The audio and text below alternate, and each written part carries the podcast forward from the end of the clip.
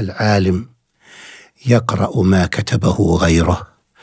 والنبي صلى الله عليه وسلم أمي علم الناس ما يكتبون. علاقة بالسيرة النبوية علاقة لا تقدم ولا تخلق ولا يصيبها الذبول لأن هذه الشخصية المصطفاة اصطفاء الهيا كل ما تقرب منها كل ما تكتشف جوانب من العظمة والابهار. المسلسلات التاريخية لا أطيق أن أنظر إليها دقيقتين متواليات لأني أشعر أن التشويه اللي فيها كبير كبير جدا، أحسن ما في الرسالة قلم الزيات.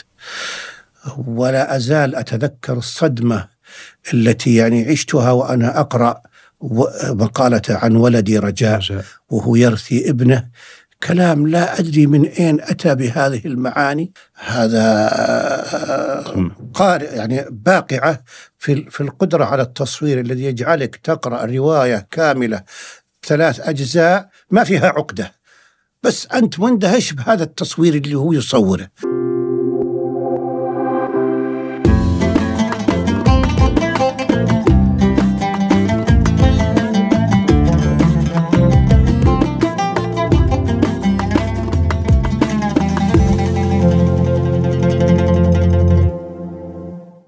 السلام عليكم ورحمة الله وبركاته. أهلا وسهلا بحضراتكم في بودكاست تنوين. حلقة اليوم مع الدكتور عبد الوهاب الطريري. اليوم نحن في رحاب مذكرات وتجربة الشيخ. هذه الحلقة الثالثة معه. تحدثنا في الحلقة الأولى عن طفولة الشيخ عن البيئة العلمية التي عاش فيها ومن تأثر بهم من المشايخ ثم بعد ذلك دخوله الجامعة والدراسات الشرعية. ووصلنا إلى مرحلة الخطابة وتجاربه في الحياة الجميلة التي أعطانا كثير من يعني القيمة والفائدة والتجارب المهمة التي مر بها. نحن نحتفي بالمذكرات سماء الذاكرة التي صدرت مؤخرا. آه هذه هي الحلقة الثالثة مع الدكتور ابو هيب الطريري. أهلا وسهلا بحضرتك. مرحبا. حياكم الله أخي محمد عبد العزيز. حياك الله وأسعدك بديمة وأمها. شكرا جزيلا شكرا جزيلا. في هذه الحلقة نستكمل ما بدأناه من هذه المسيرة والتجربة. توقفنا في الحلقة الماضية عن تجربتك مع الخطابة ومراجعاتك بعد هذه السنوات والمقارنة التي قارنت بين الماضي والحاضر. اليوم أسألك عن شيء صاحبته طويلا وعشت معه وهو السيرة النبوية وحياة النبي صلى الله عليه وسلم يعني كان لك علاقة خاصة مع هذه السيرة وتفاعل آه، ظهر ذلك في مواد مكتوبة ومسموعة واهتمام علمي بها كثيرا كيف كيف ترى هذه المساحة من من علاقتك مع السيرة في مسيرة الحياة؟ اللهم صل وسلم وبارك على عبدك ورسولك محمد. هو عندما يختار الله عز وجل بشرا من بين كل البشر ليجعله قدوة لهم. هذا الاصطفاء الإلهي الله يصطفي من الملائكة رسلا ومن الناس. هذا الاصطفاء الإلهي معناته أن ستتوفر في هذه الشخصية ميزات العظمة مجتمعة.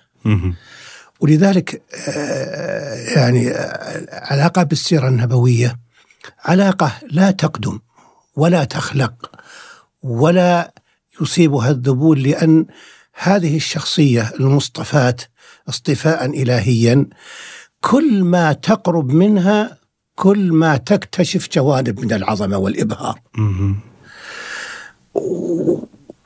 ولا يمكن أن يشعر الإنسان أنه وصل مرحلة يحتوي فيها جوانب المعرفة بالنبي صلى الله عليه وسلم. ولذلك كثيرا ما كنت أسأل مش أحسن كتاب في السيرة وش ترشح لك كتاب في السيرة؟ فأقول أنا مثل اللي يسأل عن أحسن كتاب في السيرة مثل اللي يسأل عن أحسن تفسير للقرآن. ما يمكن تجاوب عليه بسؤال واحد لأن كل كاتب في السيرة يعني هو منجذب إلى زاوية معينة أو آه، جانب معين لكنه لا يحيط بكل الجوانب وسيظل هناك جوانب يلقى فيها كل متطلع إليها ما يملأ نفسه إبهارا. جميل. ولذلك فالمتحدثون في عن سيرة النبي صلى الله عليه وسلم تجد كل واحد منهم يتكلم منبهر لكن تختلف جوانب الإبهار وزوايا الإعجاب. ولذلك فأحمد الله عز وجل أنني بطول هذه العشرة أشعر أنني لا أزال في كل مرة أقترب ولذلك تكون في ذهني آه، تصور آه، آه، أرجو أن يكون متكامل عن الحياة النبوية داخل البيئة النبوية. جميل. ومثل ما قلت لك نشأتنا في مدينة الزلفي وإدراكنا لحياتها القديمة هو ساعد على تصور البيئة النبوية. مم. ولذلك مثل ما قلنا في الحلقة الماضية الأدوات المذكورة في السيرة هي لا زالت بأسمائها عندنا الصحفة والغرب والمحجن والقربة والأقط وغيره فتصور طبيعة الحياة وتصور تفاصيل الحياة النبوية موجود في الذهن.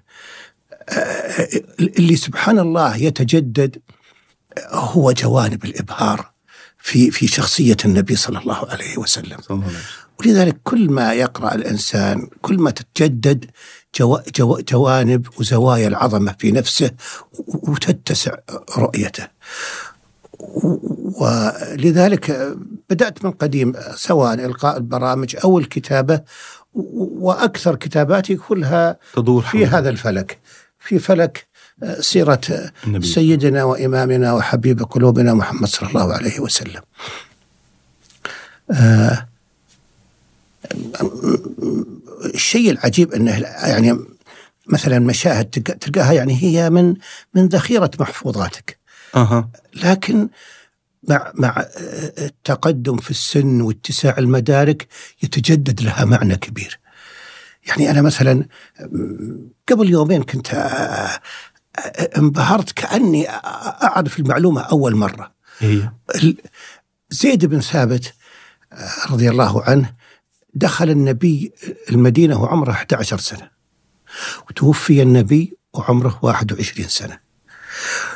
والرسول صلى الله عليه وسلم لمح فيه الذكاء. فيوم جو أسرى بدر قايضهم بتعليم الصبيان القراءة والكتابة. فلاحظ أن هذا النبي الأمي هو اللي رفع الأمية عن أمته. فكان يقال للأسير علم صبي القراءة والكتابة وتوكل على الله. فكان ممن علم زيد, زيد بن ثابت. تخرج بسرعة لأنه كان لماح يعني يمكن في أسبوعين تعلم القراءة والكتابة فاختاره النبي كاتبا للوحي. طيب كم عمره؟ 13 14 بالكثير. ويختاره النبي كاتب للوحي. ولأنه هو ساكن بيته قريب المسجد لأن مسجد النبي في ديار بني النجار وبيته هو في بني النجار. فإذا احتاجه النبي مجرد أي واحد ينادي زيد يأتي.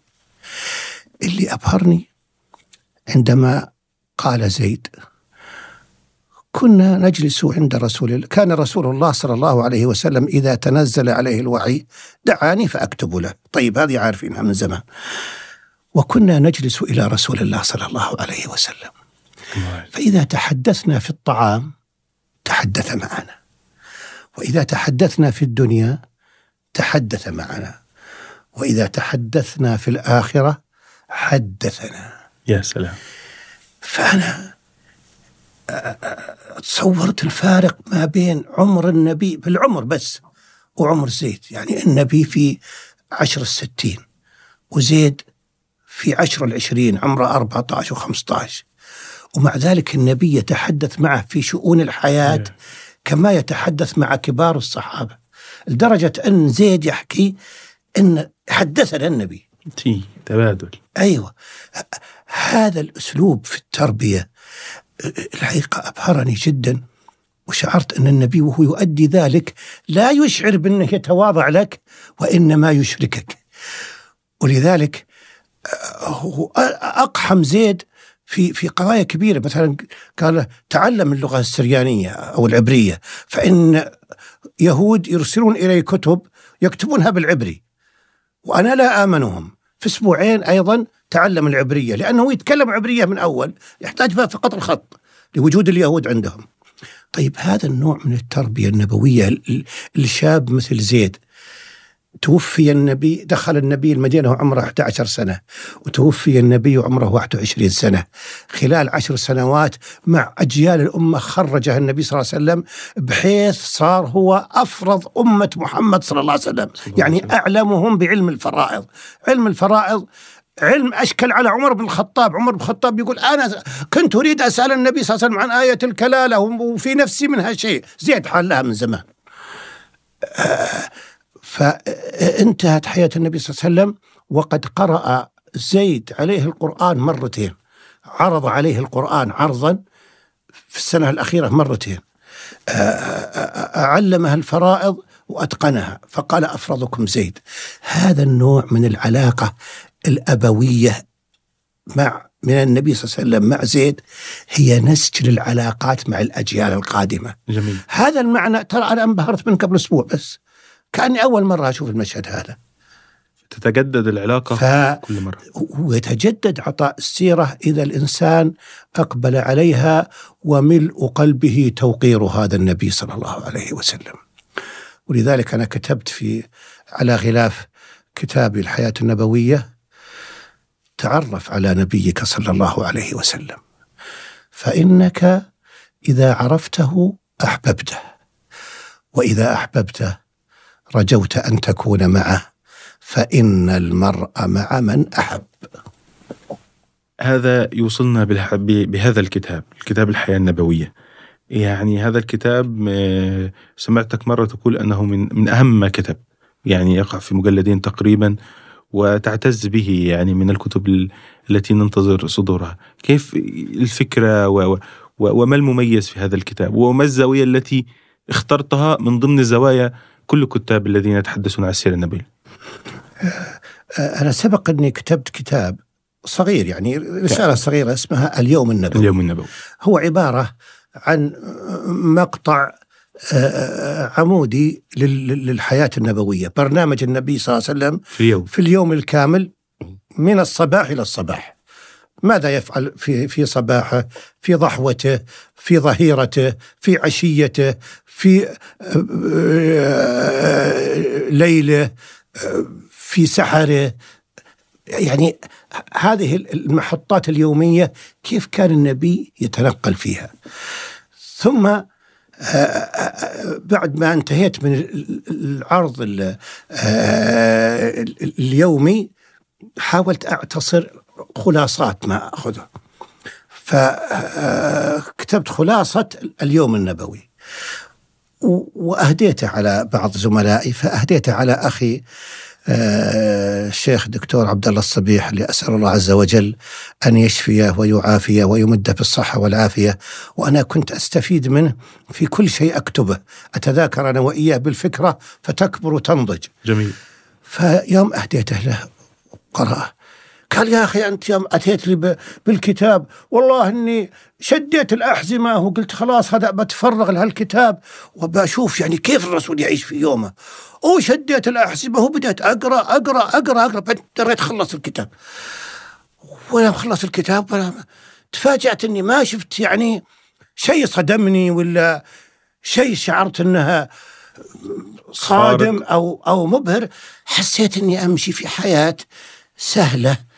آه، يبدأ يومها وينتهي آه، رخية آه، ميسرة ما- شعرت يعني ب اقتحمت عالم مهيب يصعب الإنسان. نعم مثل ما كنت متحفز له فقلت له يعني بابتسامة الرضا والسرور وكنت هل تعتقد أن الله عز وجل سيضع القدوة للبشرية نمط صعب في الحياة مم. إذا كان الله عز وجل يقول عن القرآن ولقد يسرنا القرآن للذكر فكذلك السيرة النبوية من الأشياء المدهشة فيها واقعيتها واقعية ما يمكن أحد يقرأ سيرة النبي صلى الله عليه وسلم ويقول بس زين صحيح بس صعب ما أقدر أسويها. كل إنسان يقرأ السيرة النبوية يطمع إنه يسويها ويمكن تحدث نفسه إنه يمكن يزيد شوي. عجيب مثل ما فعل الشباب اللي سألوا عن حياة عبادة النبي فكأنهم تقالوها. هي ما هي بقليلة ولا يطيقون يأتون بها، لكن لأنهم هم اختصروا العبادة في الصوم وقيام الليل، بينما النبي ال 24 ساعة كانت عبادة، مم. لكن عبادة بجميع أنواع التفاعل مع الحياة. فقد تقرأ سير عظماء. تدهشك يعني سيرهم لكنك في النهاية تنتهي من سيرة هذا العظيم زعيم أو أو عالم أو إمام مثلا شيخ الإسلام بن تيمية ولا الأستاذ عباس العقاد ولا من المعاصر المتقدمين وأنت عاد أستاذ الذكريات آه، والمذكرات آه، فقد تعجب جدا بسيرة هذا آه، العلم لكن في النهاية تنتهي إلى نتيجة أن شخصيته تناسبه لكن أنا لا والله ما أقدر. آه. فهي زينة له. لكن بالنسبة لسيرة النبي لا تشعر بهذا الشعور وإنما تشعر أنك وردت موردا عذبا زلالا ستغترف منه بحسب سعة إنائك. ما شاء الله. فكانت جانب الواقعية في حياة النبي أنه مهما تكلمت عن النبي لن يشعر من تتحدث إليه أنك تحدثه شيء. بنمط صعب. في الحياة. بل أول ما تحدثك تحدثه به نفسه أنه يمكن أن أن يصل إلى هذا المستوى أو يتسامى إليه. ولن يحاول مستحيلا. وهذا من عظمة شخصية النبي أن الله اختارها لتكون قدوة. لا يمكن يجعل الله عز وجل القدوة نمطا فيه صعوبة أو حرج. ولذلك يعني آه، علق آه، أحد الإخوة آه، على بعض ما, ما اخذته من من برنامج اليوم النبوي إني قلت كانت حياة النبي صلى الله عليه وسلم مرتبة ولم تكن رتيبة. ففيها نوع من التنظيم لكن ليس فيها صرامة النظام. المهم إنه بعد اليوم النبوي شعرت إن هذا مقطع عمودي, عمودي. أحتاج إلى مقطع أفقي يطوف بحياة النبي صلى الله عليه وسلم التي هي مبثوثة في عمره وليست مختصرة في يومه. في يومه. أيوه. فبدات أجمع عناصرها فوجدت ثراء وتنوع عجيب. فبدأت أكتب هذه العناصر وأجمعها حتى تكامل الحمد لله الكتاب وهو الآن تحت الطباعة ولعله يفرج عنه قريبا لعل بث الحلقات يكون موجود في الأسواق. آه سميته الحياة النبوية. تعرف على رسول الله صلى الله عليه وسلم. كأنك تعيش معه. وأخذت آه أخذت نمط الشمائل وليس نمط اقتصاص السيرة التاريخي. مم. المولد النشأة الدعوة السرية الدعوة الجهرية الهجرة على هذا الأمر إنما أخذتها شرائح الرسول أبا الرسول آه. زوجا الرسول في الطريق الرسول في مجلسه الرسول والجمال الرسول والذوق الرسول في السفر الرسول مجاهدا الرسول في التعامل مع الآخرين من غير المسلمين الرسول مع الأطفال الرسول مع الحيوان الرسول مع الجن الرسول وهكذا. من من خلال هذه المواضيع اكتمل منها قرابة الآن 90 موضوع وربما تزيد في الطبعة الثانية وفيه جوانب يعني تحتاج إلى إلى إضاءة. إلى إضاءة أكثر. يعني مثلا كتبت الرسول والقراءة. فانصدمت قلت يا أخي الرسول أمي وشلون تكون الرسول والقراءة؟ قلت وهذا جانب العظمة أن هذا الأمي هو الذي رفع الأمية عن أمته. وهذا الأمي أول كلمة نزلت عليه اقرأ.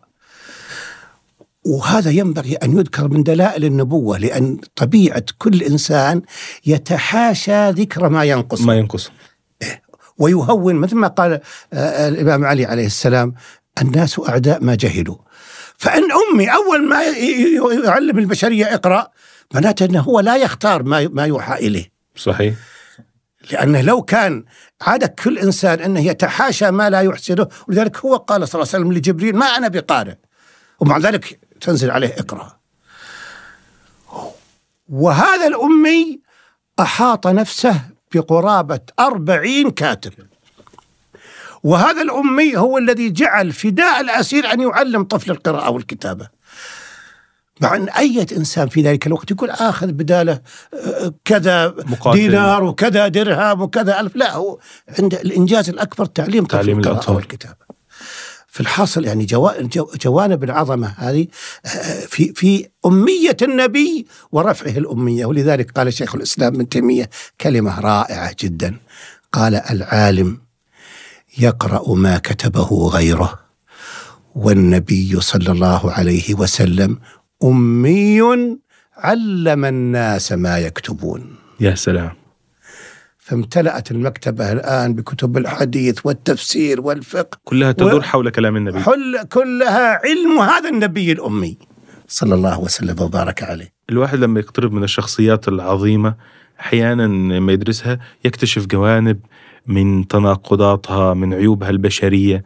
عندما تقترب من سيرة النبي صلى الله عليه وسلم يعني تجد أنه برغم هذه العظمة والحضور والقيادة آه، تلتم- تلتمس العظمة في كل الجوانب. في كل الجوانب. في كل الجوانب. تقف يعني مبهور وهذا لا يحدث لا لا يحدث في فعلا. يعني أنا أقول الآن بطمأنينة بغض النظر عن كوني مؤمن برسالة هذا النبي وبدينه وأسأل الله عز وجل أن يحشرني في زمرته.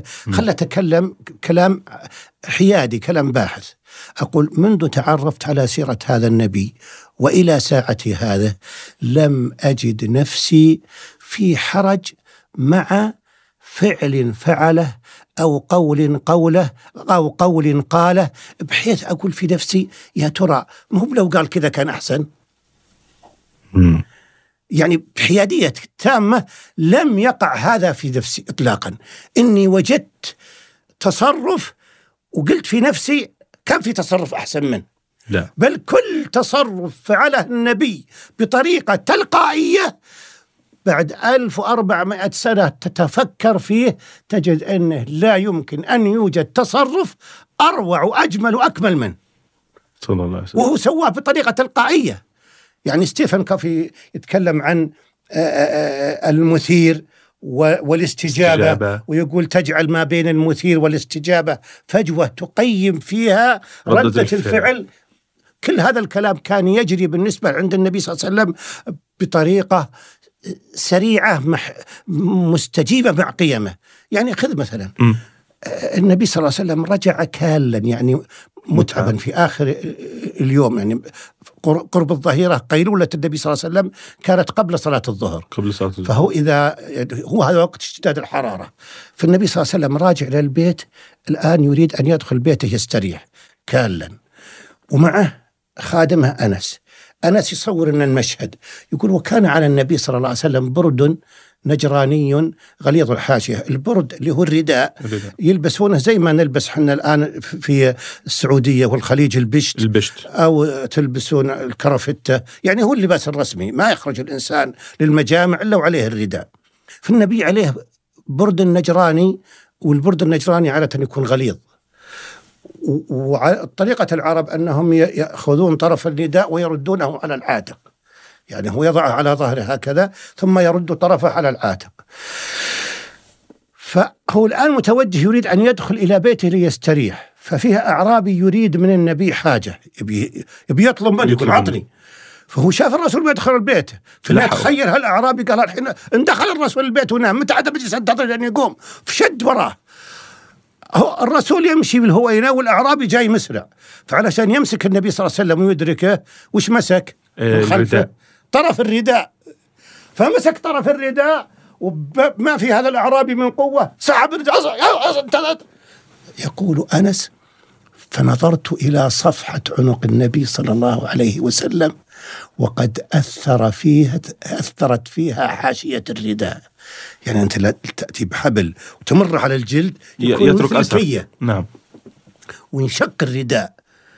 من شدة جذبة الأعرابي وارتد النبي صلى الله عليه وسلم للخلف لأن النبي يمشي مسترخي. فعندما جذب سقط إلى الخلف ما رده للأعرابي طيب تتوقع الأعرابي آه، ارتعب ولا آه، انحرج؟ ولا قال آسف يا رسول الله آه، ما ما توقعت أنه؟ لا. أعطني مما أعطاك الله. أعطني من مال الله الذي عندك. يعني كمل على التصرف الجافي القول الجافي. طيب أي إنسان يتعرض لهذا المثير؟ وش ممكن يأتي يعني يتصرف؟ يغ- حل عن يغضب يعني أنا أنا صراحة يعني وأنا أقرأ الحديث غضبت لرسول الله. لكن هذه الكاميرا كاميرا المراقبة كانت تصور المشهد مثل هالكاميرتين اللي قبالنا اللي هي عيني أنس. فوصف ردة الفعل التلقائية الفجائية. قال فالتفت النبي صلى الله عليه وسلم. واحد. إذا التفت ولم يعرض. فالتفت النبي صلى الله عليه وسلم إليه يضحك. إذا التفت يضحك ولم يقطب ولم ولم يك عابسا ولا متجهما بل استقبل الجفاء بالابتسامة الودودة وأمر له بعطاء. إذا كانت استجابة النبي لهذا المثير أن التفت فلم يعرض وابتسم ولم يتجهم وأمر له بعطاء. طيب خذ هذا المشهد واجلس عشر سنين ادرسه وقل واختر رد فعل آخر يكون أحسن منه. لا يوجد. فهذه عظمة حياة النبي صلى الله عليه وسلم أنك لا يمكن أن تجد له قولا. ثم تقول كان ممكن يكون لو, أحسن. لو قال كذا كان أحسن. ولا يمكن أن ترى له فعلا ثم تقول كان هناك فعل أحسن منه. سبحان تظل بقدر ما تتروى من أقواله وأفعاله بقدر ما تمتلئ بالانبهار والتعظيم لهذا النبي الكريم. أهم شيء تأكد من النص تأكد أن الحديث صحيح. لا تقع في مأزق مع حديث ليس صحيحا وتحاول تتكلف في تأويله. وصفك للرداء والملابس والشك. يعني كأني شعرت أن أصبح لك عين لهذه البيئة. يعني أنتم تعرفون البيئة كحياة وحتى طريقة لبس ونمط معيشة ومتى ينام القيلولة. أما بتشوف مسلسل تاريخي تشعر إنه يستطيعون يوصلون لهذا الأمر ولا يعني أنا يوجد الحقيقة لا يعني جاء في بالي الآن من وصف لا الرداء. أتحمل رؤية المشا المسلسلات التاريخية. لا أطيق أن أنظر إليها دقيقتين متواليات. لأني أشعر أن التشويه اللي فيها كبير. كبير جدا. لأن المخرج هو يعني يتخيل من بيئته هو ما يتخيل من بيئة النبي صلى الله عليه وسلم. ولذلك مثلا خذ على سبيل المثال آه. الملابس. آه. الملابس ملابس العرب كانت ملابس بسيطة في الغالب يعني. الغالب في ملابسهم المنتجة محليا أنها إزار وقميص. القميص مثل ثوبنا هذا بس أنه يكون أقصر والإزار من تحته ورداء يلبس من فوق هذا اللبس الرسمي والعمامة. هذا لبسهم. ولذلك لا شفت لك أي مسلسل تاريخي. تلقى لك أطباق وأحمال من الملابس اللي بعضها فوق بعض كأنهم في حفل آه يعني آه استعراض موضة. ما كانوا يلبسون هكذا. الشيء الثاني نمط حياة العرب وأخلاقياتهم.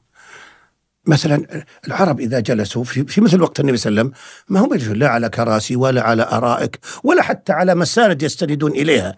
يجلسون على الأرض اللي منهم وراه جدار يستند, يستند إليه. طيب واللي ما وراه جدار ينزل رداءه ويلفه يسمونه الحب والاحتباء. آه. طيب هل في يوم من الأيام شفت لك عربي يتكلم مع عربي وهو معطيه قفاه ويتكلمون مستمرين بالكلام وهو معطيه قفاه هذه العربي عنده ما, ما, ما يغسلها إلا الدم.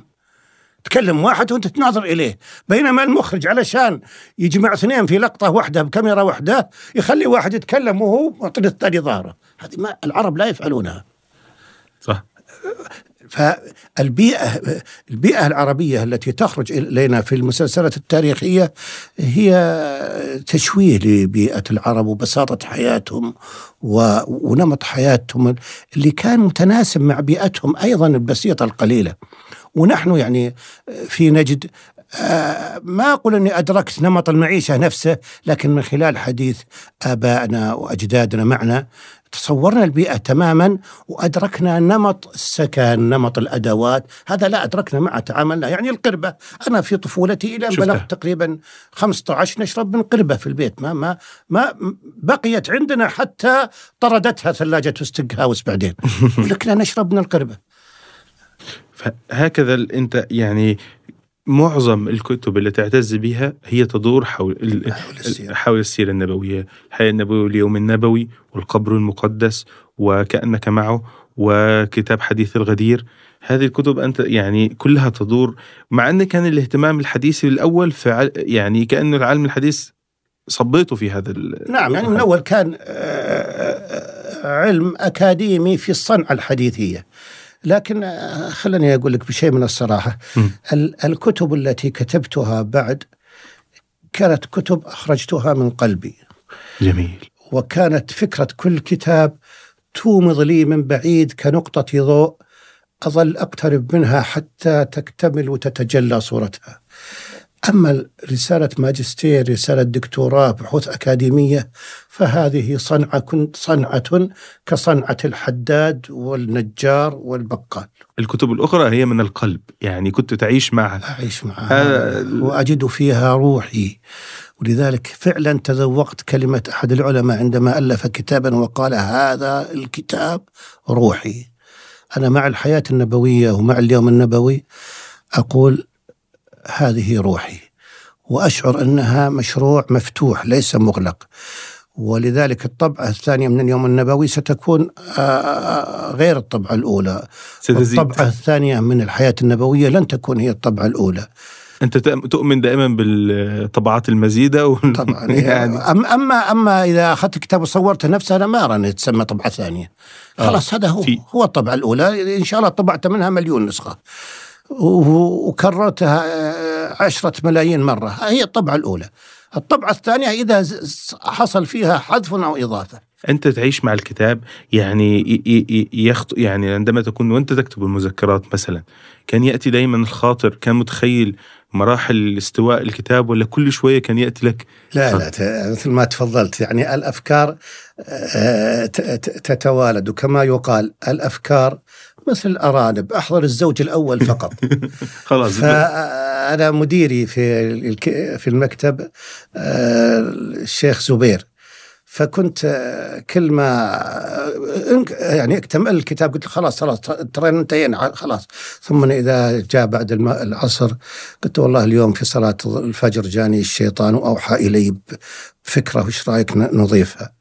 قال طيب انت قلت لي خلاص خلصنا قلت حد والله يا أخي إيش أسوي؟ هو جاني اليوم في الصلاة وما هو بتجيني إلا في الصلاة يعطيني فكرة عشان يشغلني.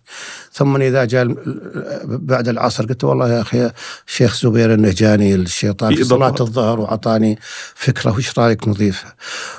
فعاد تعود هو بعدين يوم هذا قال يا شيخ أنا لن أصدقك هو أ- أ- أصله من أفغانستان. يا شيخ أنا لن أصدقك حتى تترك الصلاة اسبوعا وسافتيك بأنك تتركها. ولا ما دامك تصلي سياتيك في الشيطان زيادات في زيادة. فهي فعلا الفكرة تنمو آه، و- ويستحكم عيش الإنسان معها. إذا كان يعني ما يكتبه هو شيء يعني يعيش معه بوجدانه ما هو بصنعه مثل آه، الأعمال الأكاديمية. لذلك أقول لك يعني أنا أفكر فيه وأنا في الطريق إلى الصلاة وتهجم علي الفكرة في الصلاة ولا وأنا أقود السيارة و- ولا وأنا في مجلس الناس يتحدثون. وأنت في بالك في الكتاب. وأنا قاعد الآن أقلب صفحة وأنزل كتاب وأفكر في حديث. آه، فيعني فعلا آه، تسيطر. الحالة على الإنسان حتى يعيش معها ولها عظيم. أنا مش هطلع من سيرة الكتب إلا لما أقلب هذه الهوامش عليها. أنت شريك الصنعة. يعني ماذا أنا- نقول عن يسلمك. الغرباء والأنس الله بالراحلين؟ ما شاء الله. يعني أنا أنا أنا كنت أحيانا آه، عندما كنت أزورك أجدك معك مسودة الك... يعني كأنك فرغت آه، يعني قبل قدوم الناس إلى المجلس تعلق أو آه، تضيف. فأنا يعني لاحظت ذلك. أنت تعيش مع. مع لا الكتب تطورت الحال بعدك. الآن صرت أصطحب الحقيبة معي والحقيبة مشاويرك. التي كنت أحملها وأنا طالب أضع فيها كتبي الآن أحملها وفيها أوراق التي أكتبها. فالحقيبة معي وهذا الآن تناظرنا وتضحك علينا. فالحقيبة الآن معي وأنا. ذاهب للمسجد وأنا جايكم هنا. لازم فيها الآن هي هي هي تشعر إن هي سنوات الكتابة؟ سنوات يعني علاقتك مع القراءة حتى لو بدأت تفكر في إنه تطلع كل المخزون. آه، طبيعي. الآن أصبحت أصبحت القراءة الآن مدد لما أكتبه. جميل. بينما كانت في في المرحلة السابقة هي خزانة للتكوين المعرفي. امم يعني كانت القراءة للبناء المعرفي. الآن القراءة لترميم وتكميل ما أكتبه. ولذلك الآن في كتب كثيرة أعشق أني أقرأها وماسكة سرة عندي أو في كتب سبقا قرأتها وأتمنى بلهف أن أن تعود أن, إليها. أن أعود إليها لكن ما عاد صار فيه وقت يعني نحن الآن مثل اللي في المطار وأعلن وتذكر حاجاته بعدما أعلن النداء الأخير لإقلاع الطائرة. فما عاد الآن يعني عند الإنسان آه، سعة في وقته إلا لينجز الأهم أولا. أنا قرأت في الكتاب كلمة جميلة نقلتها عن الدكتور محمد عمارة. القراءة الممتعة تركتها منذ زمان نعم نعم هو وتأثرت يقول القراءة للمتعة تركتها منذ زمن. هذه كلمة قاسية يعني فعلا خلاص. يعني الآن وده الإنسان الآن يقرأ رواية ولا يقرأ مذكرات ولا يقرأ كتاب في النوادر الأدبية. أنا الآن يعني أشعر بأنيميا حادة أني أرجع لكتاب. البصائر والذخائر لأبي حي حيان التوحيدي. لكن أنت ما, في اليوم إلا 24 ساعة ما في. وعالم الروايات بتحن إليه يعني إيه، لا مش هضيع دي. لا عالم الروايات آه، مثل ما قال الأستاذ محمد عمارة رحمه الله تركته منذ زمن وإن كنت عشت, مع عشت معه سبحا جميلا. في فترة من العمر كان آه، آه، الوقت منفسحا والأشغال قليلة والعمر رخيا. فقرأت من الروايات آه، ما يعني أعتقد أني استفدت منها الآن في القدرة على التصوير. جميل. يعني مثل آه، عندنا في العالم العربي آه، نجيب محفوظ. هذا آه، قارئ يعني باقعة في في القدرة على التصوير الذي يجعلك تقرأ رواية كاملة ثلاث أجزاء ما فيها عقدة. بس أنت مندهش بهذا التصوير اللي هو يصوره. يعني رواياته في الغالب ما لها عقدة تنتهي إليها. بقدر ما هو أنت تعيش المشاهد. مستمتع بالمشاهد وبصاحب العينين اللوز- اللوزيتين وبالبشرة المدبوغة هذه التعبيرات. آه، تشيخوف. يعني لما في قصصه القصيرة يلتقط لك موقف كان يمكن أن يتم في لحظات أو دقائق ثم يجعل يفصل فيه ويصور لك المشاعر والمكان وغيره. تنسى أنت ما ماذا يريد أن يقول بعد؟ ما تحس بلهفة أنك تصل إلى الخاتمة. فمثل هذه الأشياء ذقتها وأنا أتذكر كلمة جميلة للدكتور غازي القصيبي رحمه الله تكلم عن الروائيين العرب. قال الأول والثاني والثالث والرابع والخامس نجيب محفوظ وعد الباقي بعدين. آه. فهو وغاز القصيبي أصلا قلمه جميل يعني هو كذلك يعني. نعم. فنجيب محفوظ الحقيقة أنه, أنه أفسد ذائقتي على الروائيين العرب. لأني كل ما جيت أن أقرأ لك- لكاتب لقاص غيره أقارن أقارنه به فأشعر أني سقطت من جرف. عجيب. ف الروس أنت ذكرت تشيكوف. عندك؟ أوه تشيخوف هذا باقعة. باقعة وهو الذي التقى مذاقي معه مع من الروائيين الروس. يعني مثلا ديستوفسكي آه، أنا أنا لست ناقدا فخذ أنا أتكلم انطباع قارئ. انطباع قارئ ووصف انطباعي ليس نقديا. أنا أشعر مثلا أن إيقاعه بطيء بالنسبة لي أنا. ولا أعرف أنه يعني رواياته تدرس في علم في أقسام علم النفس وفي الأقسام الأدبية وفيها. لكن بالنسبة لي أشعر يعني إيقاعه بطيء قليلا. أما آه، تولستوي مم. فأنا ابتلاني الله أني قرأت آه، دع القلق وابدأ الحياة وأنا في في المرحلة آه، أظن المتوسطة. آه جميل. دي الكلمة فلفت نظري كلمة إلى الآن راسخة في ذهني. ديل كارنيجي يقول عن تولستوي وتولستوي الذي كتب رائعته الحرب والسلام والتي لا تزال درة تاج الأدب العالمي. فيوم قرأت الكلمة هذه رسخت في ذهني.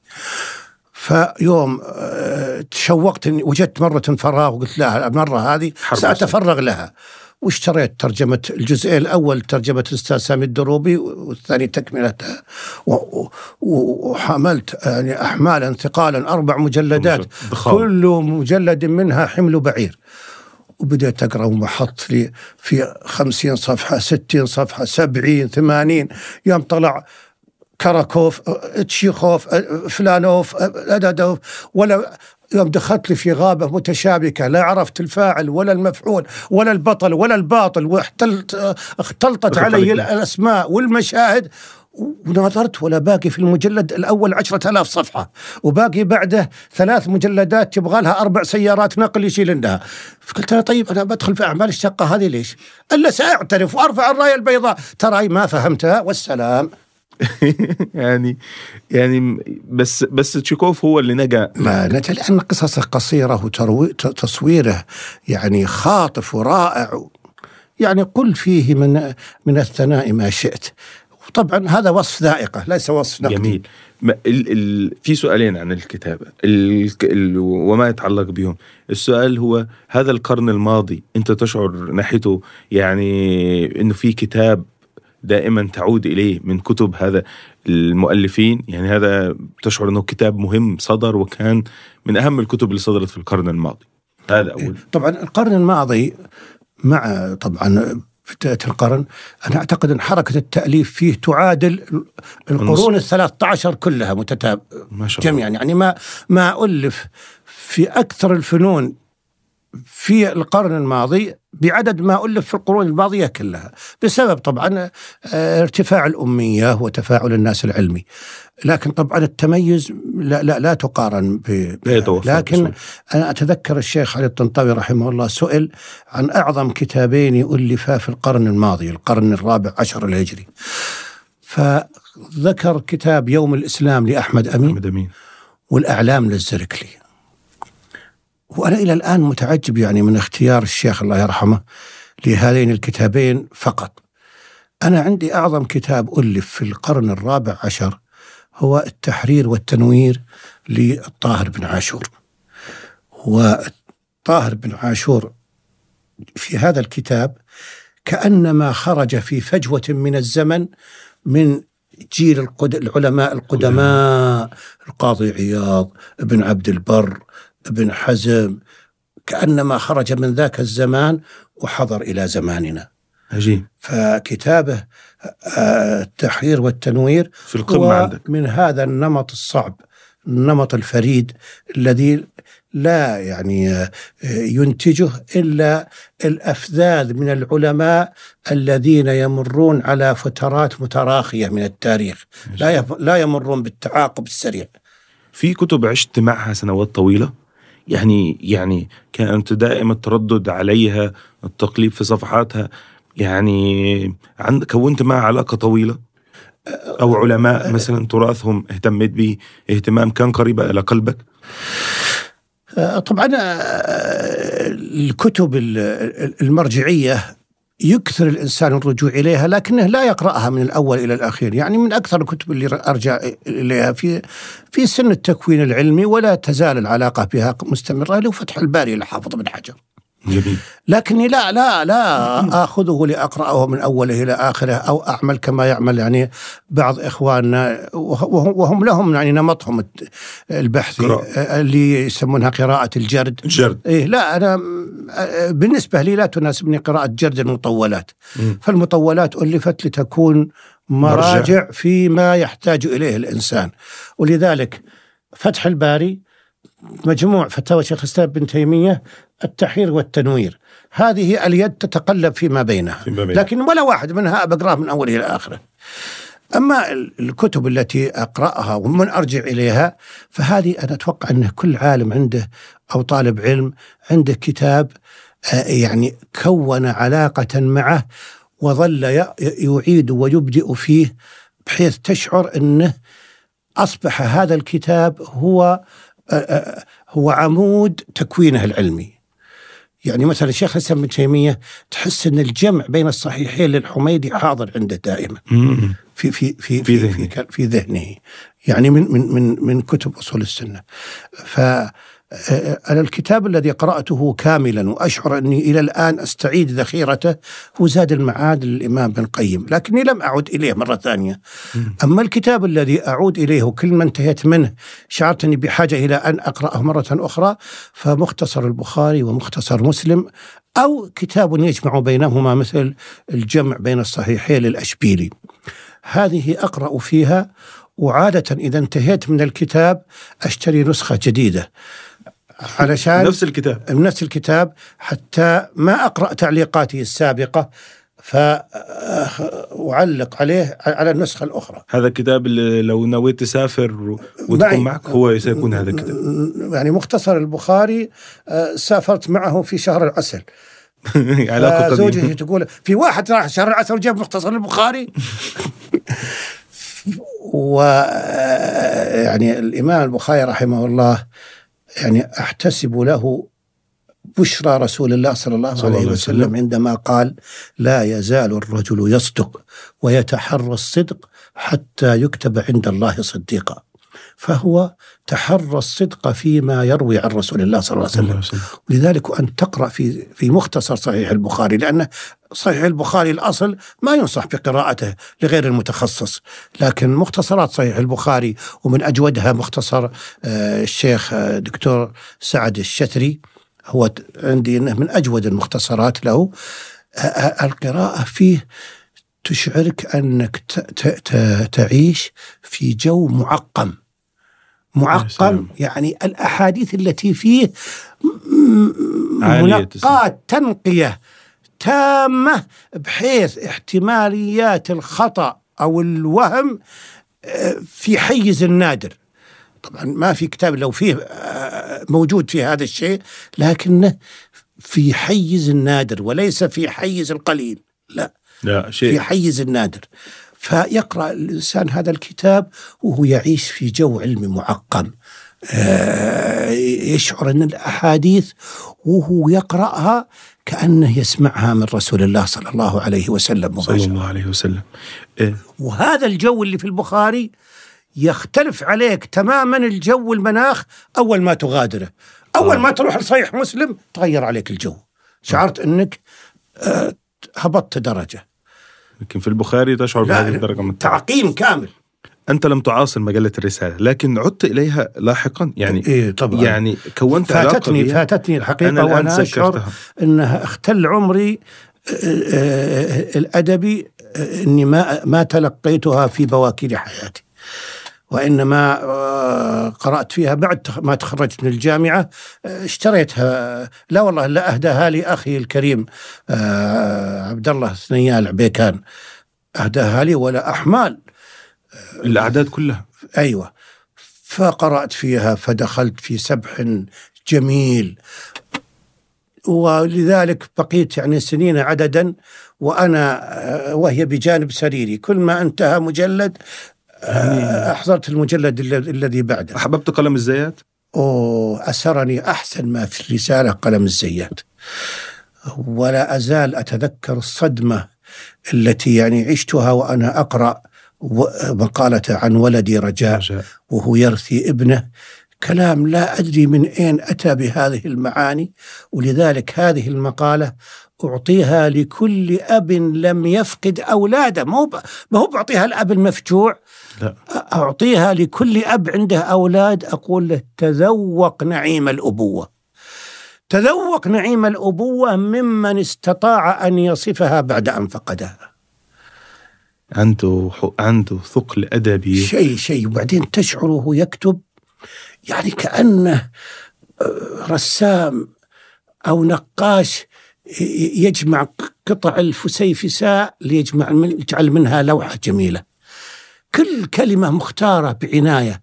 لذلك يقول الشيخ الطنطاوي الزيات كان إذا أراد أن يكتب يعتزل نجلس لنا يومين ثلاثة كل ما نجي يقول يكتب المقال يكتب المقال. مش فاضي. مش فاضي. يقول بينما طه حسين في جلسة واحدة يملي, يملي. على المقال وينتهي. وتنتهي علاقته به من, الإملاء الأول. فلكل لكل يقولون. لكل شيخ طريقته سبحان الله. أنا أذكر عاد طريقة لكل شيخ طريقته خلنا ناخذ هالطرفة أنا أول مرة بدأت الخطابة آه، يعني في في في الأشهر الأولى يعني كنت أتحفز وأكتب فعزمت مرة أني آخذ لي خطبة من ديوان من ديوان الخطب وأكتبها وألقيها وخلاص. وش أنا بقعد أحضر مرة؟ وأنا لازم أقول الحكمة وفصل الخطاب. خلاص باخذ من دي أحد الدواوين اللي عندنا. وخلاص اتخذت قراري. فنزلت لسوق الفاكهة. أجيب آه، خضار للبيت.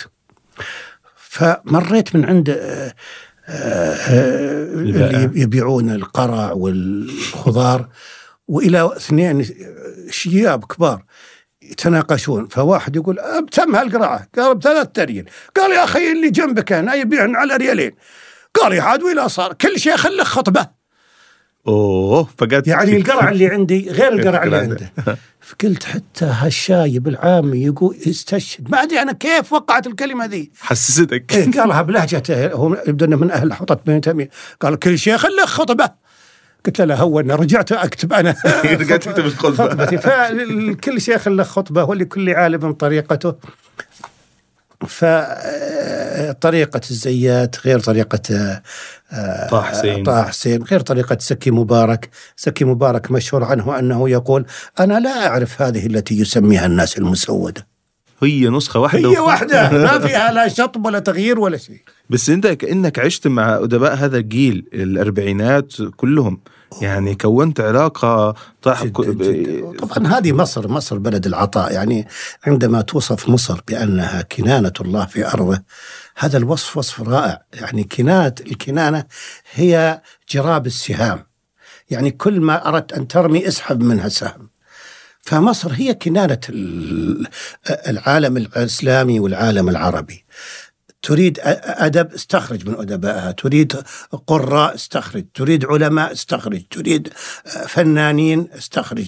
تريد على قولة المصريين يا داخل مصر منك منك ألوف. يا سلام. فهذا الجيل الأدبي اللي تعاصر في مصر جعل التفاعل بينه جعل مصر في تلك الفترة آه، عاصمة ثقافية للعالم الإسلامي كله. ولذلك النوابق في العالم الإسلامي يذهبون إلى مصر حتى تشرق أنوارهم من هناك. آه. لو جلسوا في أماكنهم من, من سيعرف بعلي أحمد باكثير لو قضى بقية عمره في أندونيسيا ولا في حضرموت من سيعلم بالدين الخطيب بمحمد رشيد رضا لو قضى بقية حياته في القلمون جنب طرابلس. من سيعلم عن جرجي زيدان لو قضى بقية عمره في بيروت. من سيعلم؟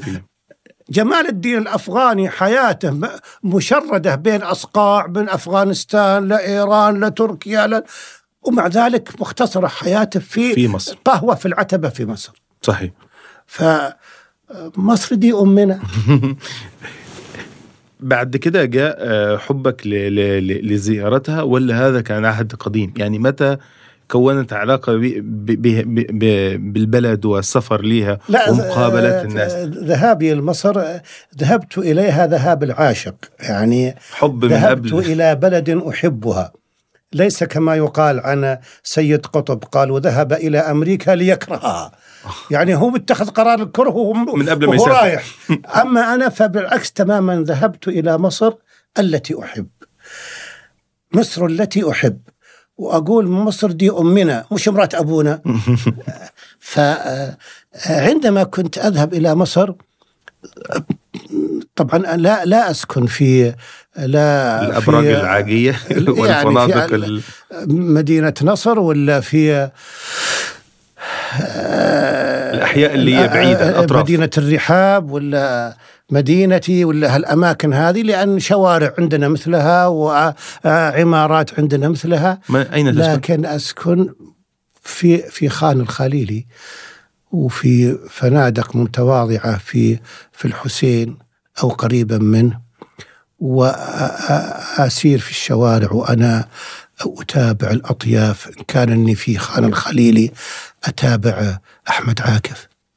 حق بس بطل السيد وكمال. أبطال رواية نجيب محفوظ. والمعلم نونو. وإن دخلت في جهة الأزهر ترى آلي آه، بن حجر. ترى آلي العيني اللي مسجده جنب الأزهر تماما وكنت أقول طيب ليش العيني؟ يبني مسجد والجامع الأزهر جنبه. قالوا هو ما يرى الصلاة في الأزهر لأن التراث شيعي. شيعي. ولذلك بنى مدرسته جنبه. تتراءى لك الأطياف فيما بين القصرين. الله هذه المدرسة الظاهرية باقي منها آه، شظية ولا أخذها الشارع. هذه اللي عاش فيها الإمام المنذري وعندما مات ابنه صلوا عليه في المدرسة ثم صحبهم إلى باب المدرسة ثم ودعهم. قال المدرسة أنا ما أخرج منها. خلاص مع السلامة. يعني كانت المدارس في مصر هي عبارة عن مدن جامعية. يعيشون فيه الشيخ ساكن فيها ويموت فيها والطلاب ساكنين فيها ويتخرجون منها. ولذلك آه، أذهب في مصر إلى آه، المدارس العلمية الشيخونية في الدرب الأحمر والظاهرية والطولونية والمؤيدية.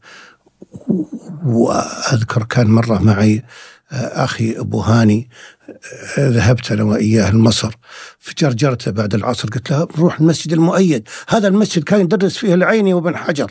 فدخلنا في زحام من عند الغورية والأرض آه، يعني كانت فيها. طين وغبر وعفر وبتاع والناس زحمة وغلب. فوقف هو هو يعني غضبان. قال والله لو كان ابن حجر والعين جالسين ينتظرونا هناك ما مشينا من الطريق هذه. تروح أنت ولا خلاص؟ يقول أنت الآن ماشي متحمس كعد ابن حجر جالس ينتظرك هناك لا تبي تروح المسجد مهدوم. بس أنا كنت فعلا أنا أروح وأشعر أن الأطياف تتراءى لي حتى كأني أرى مجالسهم لأني أنا قرأت حياة. انباء الغمر للحافظ بن حجر اللي هو وصف للحياة في مصر في وقته. عشت ولذلك وهو يوصف باب زويلة ومسجد المؤيد وبناءه والمدرسة الظاهرية والشيخونية ويوم درس في الشيخونية ويوم درس في المؤيدية ويوم درس في الطولونية. وتروح تدخل مسجد ابن طولون وتدخل تعيش يعني تعيش مع هذا التاريخ الذي آه، درسته. لذلك مما يحمد لأهلنا في مصر رعايتهم لهذا التراث.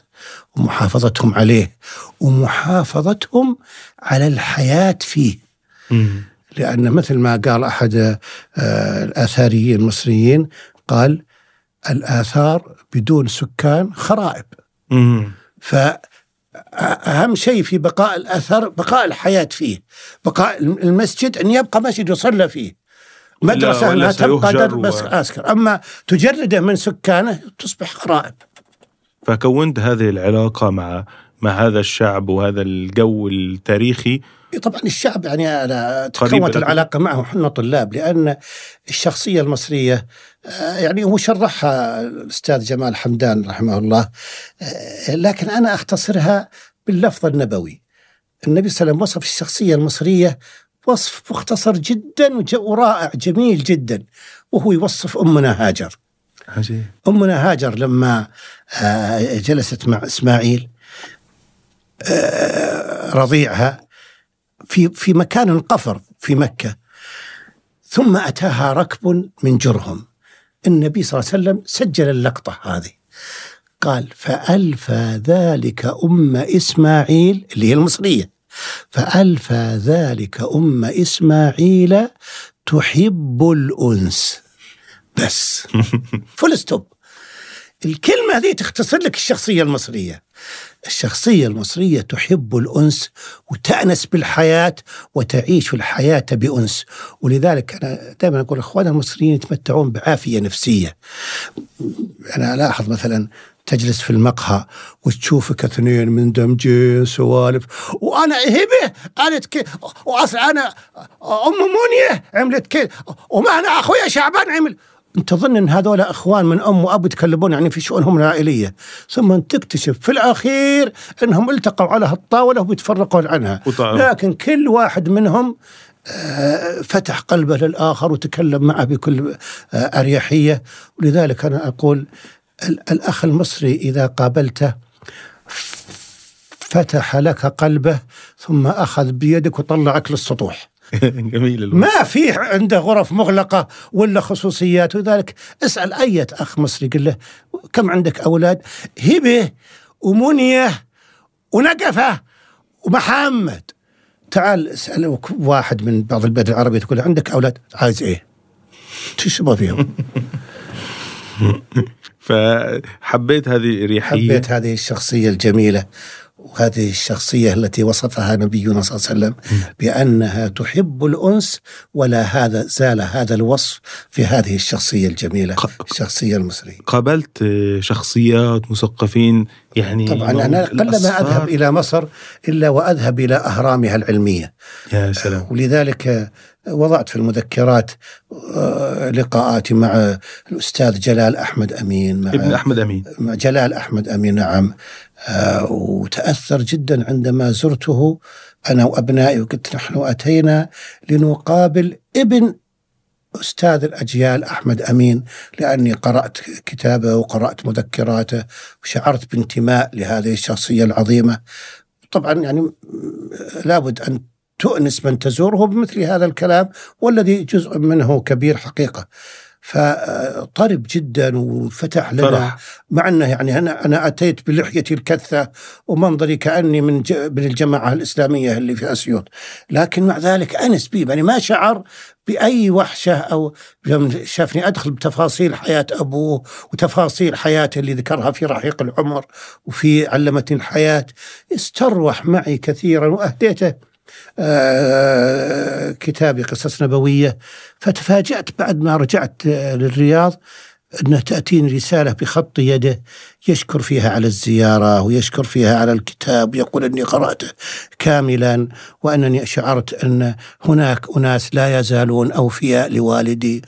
كانت يعني رسالة متذكرة. احتفظت بها حتى أضاعها كثرة التنقل بين الدور زرت الأستاذة الكبيرة نعمات أحمد فؤاد رحمها الله ويعني كانت الزيارة وهي قد بدأت تفقد آه، يعني وضوح. تركيزها الذهني لكن سبحان الله استردت ذاكرتها وانتعشت عندما جينا معها وجعلت جعلت تطوف بنا في بيتها و... وأنا جلست أذكرها بما قرأت لها وما سمعتها لأني أنا أذكر قد سمعتها مرة في برنامج إذاعي تتكلم عن أم كلثوم. لأن لها كتاب, كتاب مجلد عن أم كلثوم. عن أم كلثوم. فقلت أنا سمعت كلامك عن السيدة أم كلثوم وأنت تقولين أنا كنت أسمع صوت هدير صوتها وهي وهو لسه في صدرها من قبل ما يخرج من بؤها كانت تتكلم في يا أنا يوم سمعتني أعيد نفس الكلمات خلاص انتعشت. واستعادت لياقتها الذهنية جدا.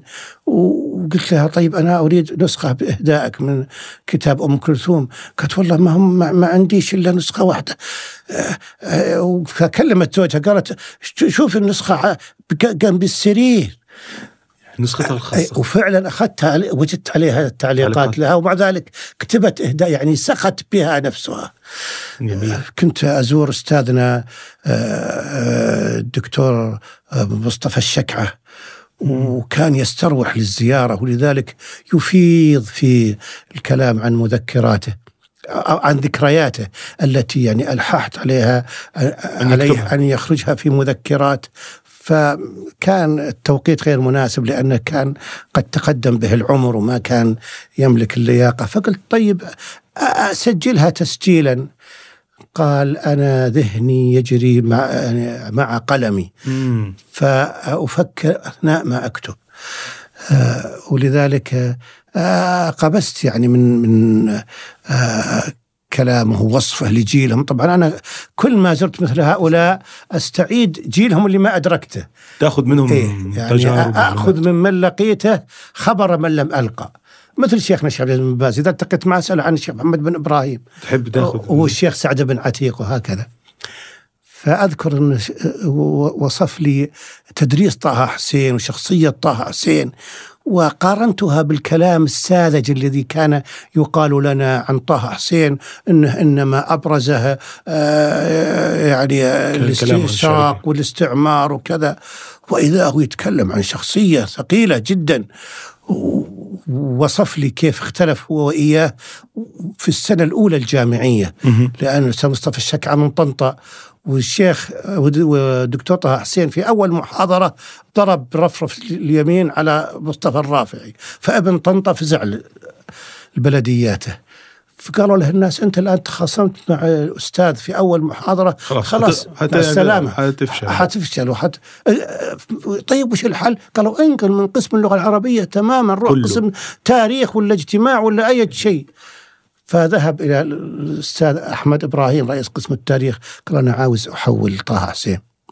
أحول قسمكم. قال طيب استشرت الأستاذ طه حسين؟ هو أصلا هربان منه. هو قال هذا هربان منه. قال لا في هذه الجامعة لا أحد يحميك من طه حسين. الشاهد أنها طبعا رتب أموره وانتقل بغفلة من طه حسين. فلما دخل طه حسين أول ما محاضرتين ما سمع صوته. قال هو هو ينقل لي نبرته. أين مصطفى الشكعة؟ قالوا حول. فهو يقول كان عادة اللي يقولون حول يعني حول الفرع اسكندرية.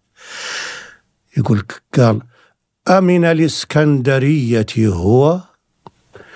هو هو يصف نغمة طه حسين شعرت طه حسين يعني كلامه كأنه موسيقى. ولا يتكلم إلا بالعربية الفصحى المنتقاه ولذلك صرت أبحث عن تسجيلاته أطرب بسماع صوته. تحبه وهو يتكلم فصحى؟ مجرد أدائه كأنك تسمع مقطع الأم كلثوم. يعني يعني أنت من يعني من من تحب الزايات ومع ذلك بتحب كمان قلم طه حسين. لكل قلم مذاقه. له مذاق. يعني حديث المؤلفين لا يشبع من لا لا حديث مصر لا أنا أمام حديث مصر أطرب من من الذكريات هؤلاء الشخصيات. يعني عندما أسمع هذه الأمور في حياتهم يعني أشعر بجمال مقابلة العلماء مثل التعرف على كتبهم صدقت, صدقت. يعني المقابلة مع هؤلاء. صدقت. ولذلك حرصت على زيارة بيوتهم زرت بيت أحمد شوقي بيت آه. طه حسين رامتان في الهرم آه، مكتبته آه، أشياء كثيرة استفدت منها سبحان الله. هذه العلاقة. ذكرت في المذكرات. قلت دخلت بيت أحمد شوقي تشعر أنك في بيت فنان ودخلت بيت طه حسين تشعر أنك في بيت كفيف. عجيب. شعرت بهذا الأمور. العلاقة دي في منها في دولة تنافسها ولا كان بقى حبك للاصفار والتعرف على البلدان؟ يعني كان مفتوح لكل يعني في في كل بلد خياره وفي كل بلد مآثره. لكن عاد يختلف الثراء من بلد إلى آخر. لكن أعتقد إنه تسامي مصر المغرب. المغرب. تساميها بالثراء العلمي والثراء العمراني والثراء آه والطيبة في الناس اللي كل واحد منهم يسخو. بسرعة تتعرف عليه وكأنك تعرفه منذ زمن. بلد مزدحم بالكرام بالأفاضل. آه، ولذلك آه، لو اخترت أن أعيش في بلد غير بلدي لاخترت مصر أو المغرب. جميل جميل. يعني هذا الحديث آه، المشوق الممتع في تجربتك مع القراءة والتأليف. قبل يعني في بداية الحلقة تحدثنا عن العلاقة مع السيرة النبوية. ومع العيش في رحاب سيرة النبي صلى الله عليه وسلم. عند هذه النقطة سنتوقف ونكمل في الحلقة القادمة. شكرا لحضرتك على هذه الذكريات الجميلة والجولة الممتعة في في سماء الذاكرة. شكرا لحضرتك. شكرا لكم.